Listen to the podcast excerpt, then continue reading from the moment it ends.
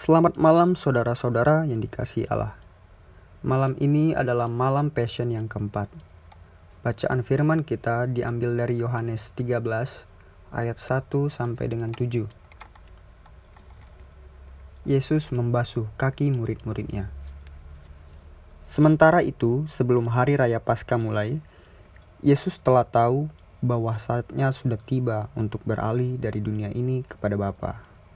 Sama seperti ia senantiasa mengasihi murid-muridnya, demikianlah sekarang ia mengasihi mereka sampai kepada kesudahannya. Mereka sedang makan bersama, dan iblis telah membisikkan rencana dalam hati Yudas Iskariot, anak Simon, untuk mengkhianati dia. Yesus tahu bahwa Bapaknya telah menyerahkan segala sesuatu kepadanya, dan bahwa ia datang dari Allah dan kembali kepada Allah. Lalu bangunlah Yesus dan menanggalkan jubahnya. Ia mengambil sehelai kain lenan dan mengikatkannya pada pinggangnya. Kemudian ia menuangkan air ke dalam sebuah basi dan mulai membasuh kaki murid-muridnya, lalu menyekanya dengan kain yang terikat pada pinggangnya itu. Maka sampailah ia kepada Simon Petrus. Kata Petrus kepadanya, Tuhan, engkau hendak membasuh kakiku? Jawab Yesus kepadanya, Apa yang kuperbuat, engkau tidak tahu sekarang, tetapi engkau akan mengertinya kelak. Demikianlah firman Tuhan. Saudara-saudara, kita sama-sama tahu bahwa aksi Yesus membasuh kaki para murid tidak hanya sekedar membersihkan debu dan kotoran yang ada, melainkan lebih dari itu, Yesus mengajak para murid untuk berefleksi dan menyadari bahwa pembasuhan kaki adalah sebuah usaha merendahkan hati. Jika kita melihat konteks sosial budaya masyarakat pada waktu itu, pembasuhan kaki merupakan pekerjaan rendahan yang biasanya dilakukan oleh seorang budak kepada tuannya ataupun mereka yang memiliki status sosial lebih tinggi.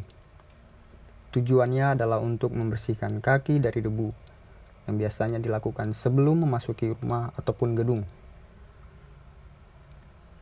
Saudara-saudara, saya kira sesuatu yang berbeda, bahkan menyimpang, akan menarik perhatian kita semua, bahkan sesekali membuat kita bertanya. Demikian pula Yesus yang membuat para murid kebingungan mengingat bahwa pembasuhan kaki biasanya dilakukan sesaat sebelum memasuki rumah, bukannya sewaktu perjamuan, dan dilakukan oleh seorang budak, bukannya oleh dia yang mereka teladani dan layani.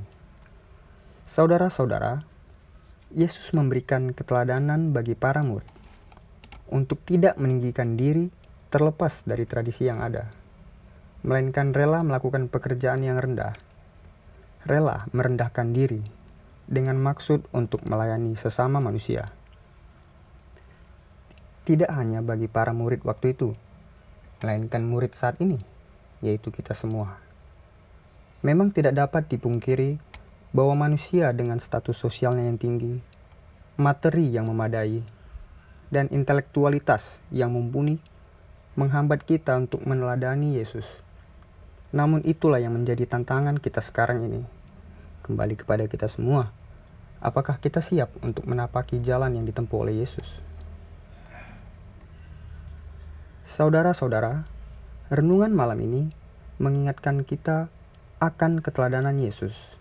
Namun tidak hanya sebagai perenungan, melainkan sebuah dorongan yang memampukan kita menghidupi keteladanan Yesus di tengah-tengah situasi saat ini. Marilah kita berdoa.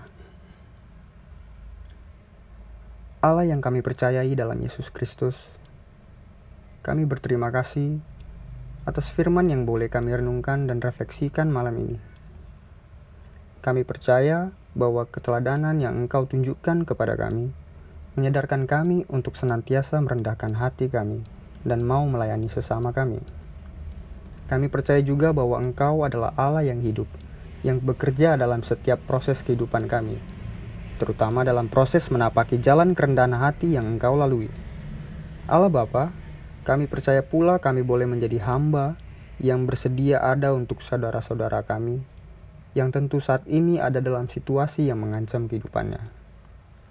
Kami boleh melayani mereka dengan segala kemampuan dan kapabilitas yang kami miliki, baik itu berupa donasi, tenaga, maupun doa-doa kami. Terima kasih Allah untuk kemurahan dan keteladananmu yang boleh mentransformasi kehidupan kami. Dalam nama Tuhan Yesus kami berdoa kepada Allah Bapa. Amin.